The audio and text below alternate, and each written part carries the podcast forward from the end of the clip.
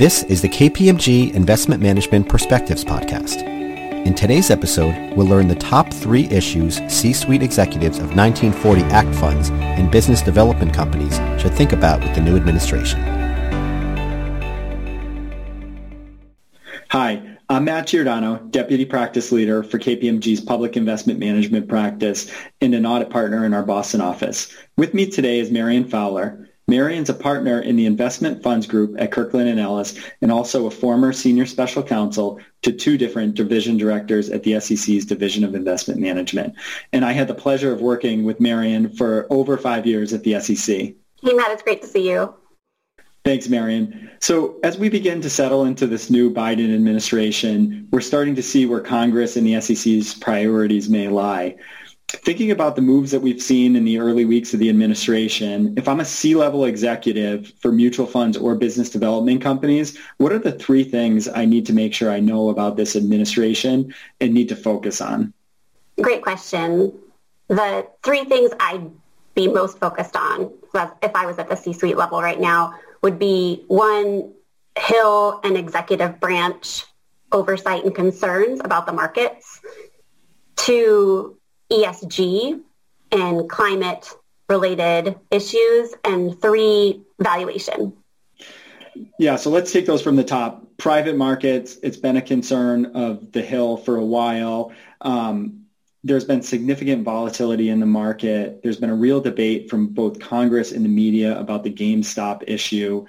How do we expect that those concerns will filter down through the market, and what can we expect to see from the SEC and Congress about those issues?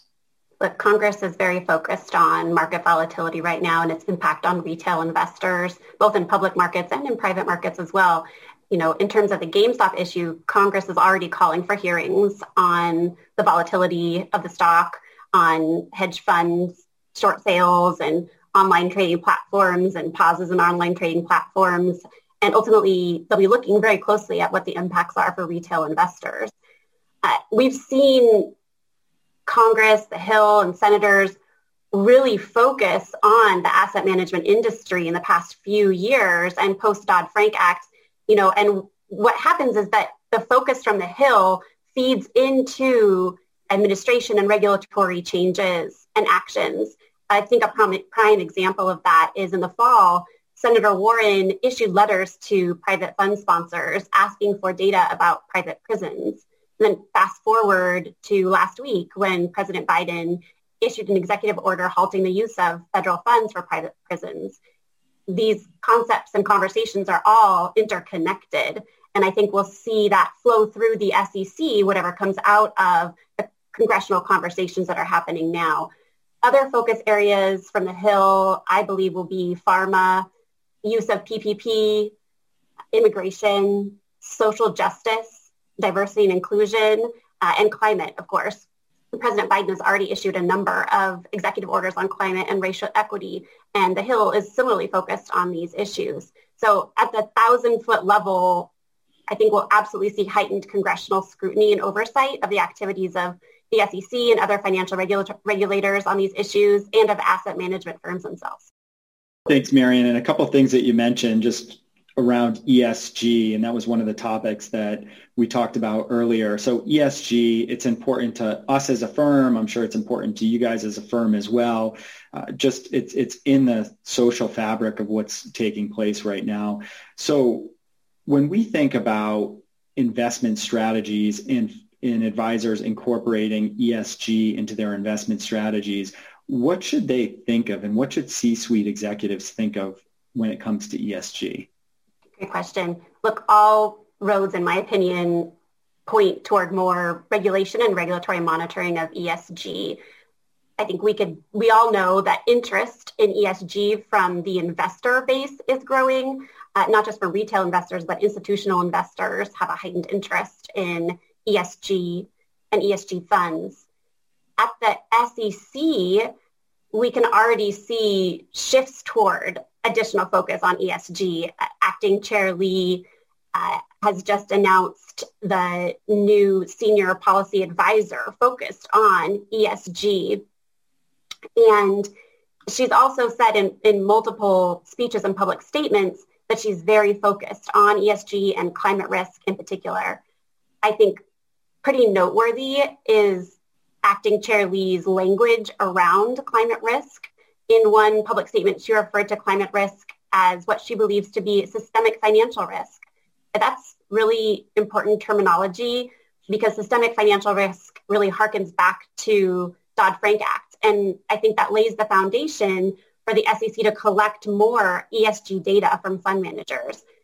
I also think that we'll likely see a more active FSOC under a Biden-Harris administration than it was rather dormant during the Trump administration. But I think we'll see more activity from FSOC. And by citing to climate risk as a potential systemic financial risk, that lays a path for FSOC to be looking into ESG as well. I think we may also see some direct impact, not just on issuers themselves and disclosure around ESG for issuers, but also for asset managers.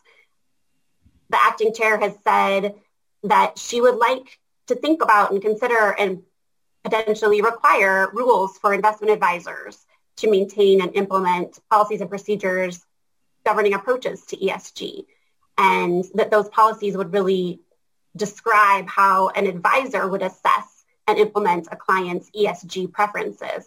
And another active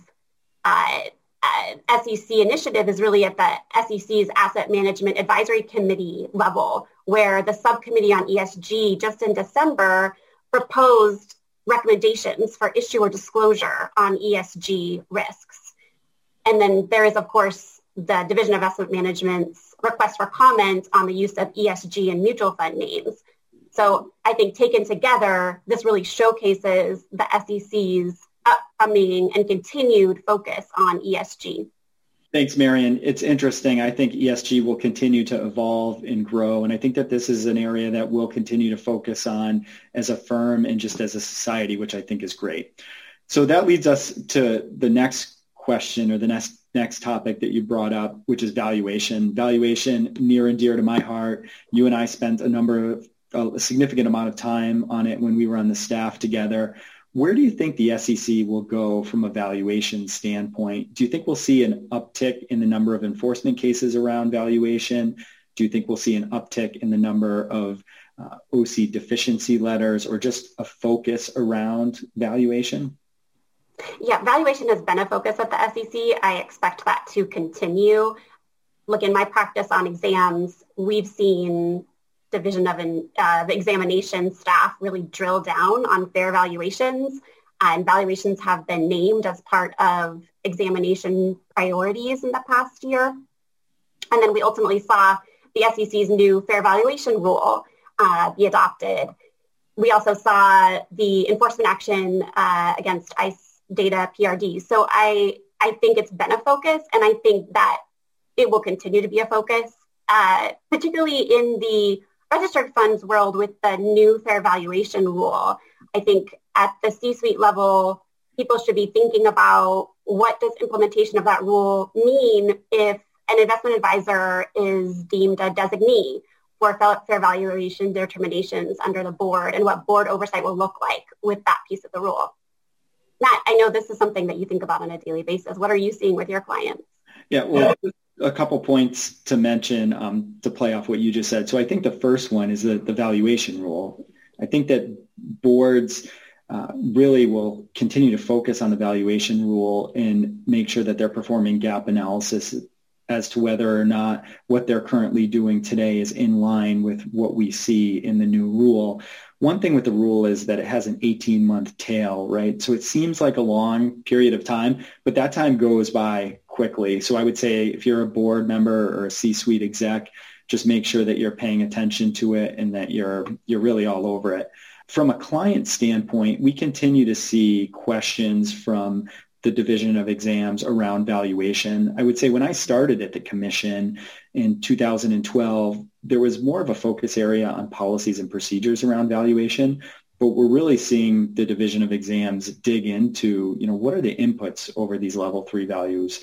And you can see the experience of the examiners increase, and the questions are much more deep than we've seen in the past. And I think we'll continue to see that. under this current administration as well. So, Marian, in closing, it's been great to talk to you today. We really appreciate your insights and thoughts, and we look forward to seeing what will come out of this administration.